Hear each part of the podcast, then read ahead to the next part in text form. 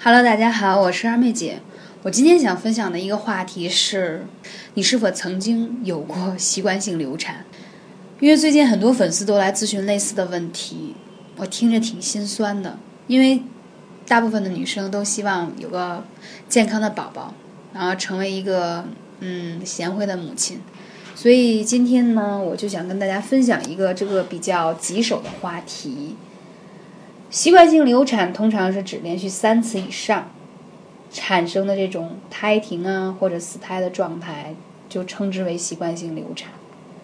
那其实这个问题，我首先想说，西医检测出来的一些，比如说你的激素水平啊，包括黄体酮的高低啊等等这些这些指标，我不在这里做太多的解释。我想更多的是从我们中医养生的方式来阐述一下为什么会产生习惯性流产的原因。流产呢，大部分是由于肾气不足、冲任不顾所致，就是你的肾阳气不足，所以你就很难把这个宝宝留在自己的身体里。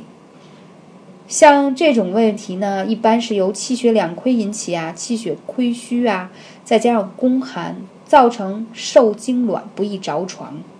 所以之前我总在电台里头曾经讲过，说孩子不要输在起跑线。其实从你想到有一天你希望自己当一个母亲的时候，你首先最重要的是把自己的身体调整好，你这样才能给孩子创造一个温暖的子宫。他要有一个温暖健康的子宫，你的孩子先天营养就充足。要知道，对于一个孩子来说，并不是说把他生出来以后，以后受的那些重要的教育没有那么那么的重要。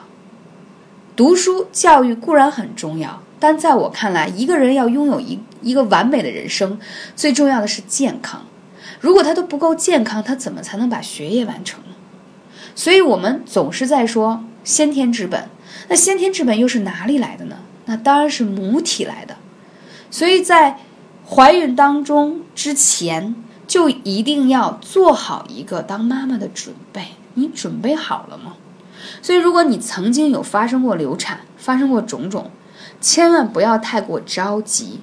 是不是可以拿出一年的时间，或者半年的时间，用艾灸的方式？来调理一下自己的气血，让自己的子宫从一个宫寒变成一个暖宫的状态，来去迎接和准备一个健康宝宝的诞生呢？所以在之前有很多粉丝的这个咨询当中，我帮助到很多朋友，就是简单的方式，用艾灸去灸我曾经讲过无数次的治疗痛经也好、宫寒的穴位，关元。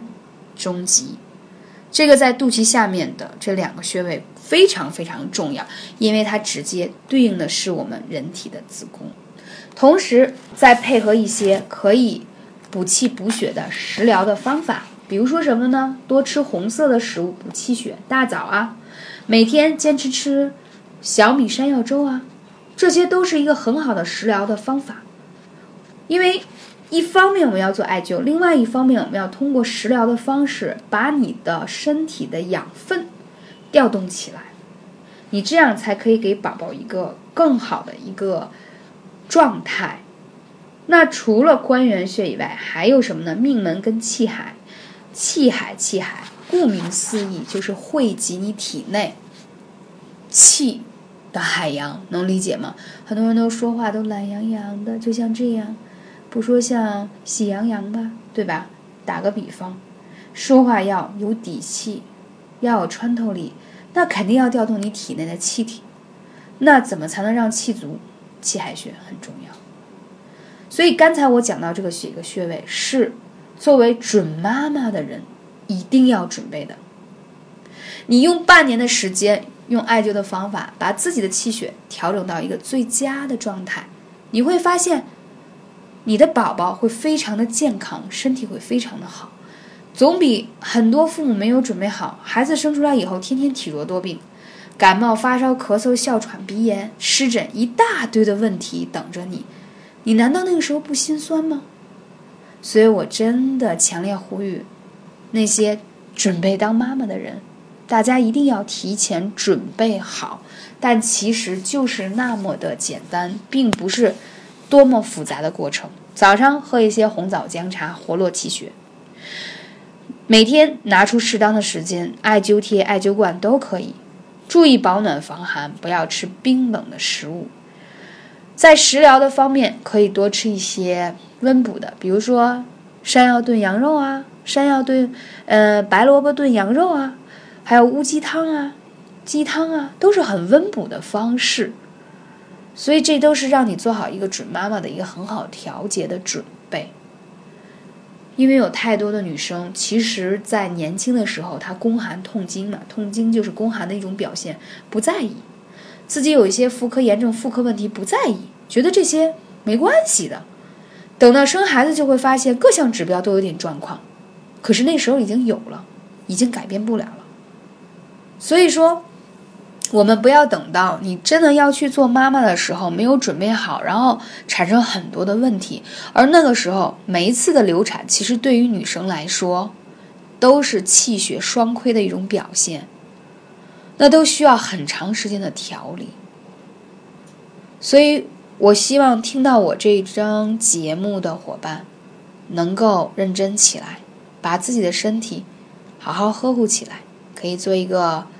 健康的宝妈，也希望以后更多的朋友能够收到你们的反馈，是说二妹姐感谢你用你的方法，我生了一个健康的宝宝。真的不想看太多的心酸故事。如果你有更多的问题，可以加二妹姐的微信号幺八三五零四二二九。那讲到这里呢，还顺便讲到一句，还可以结合一些精油的方法，比如说可以用姜、玫瑰、薰衣草混合的精油。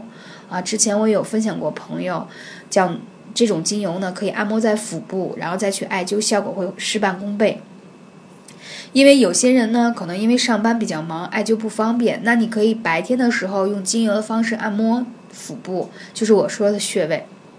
晚上回到家的时候，再就用艾灸罐儿，或者是周末的时候去艾灸馆呀。这样的话，用精油和艾灸一起结合的方法呢，会事半功倍。感谢你的聆听，我是二妹姐，下期节目再见。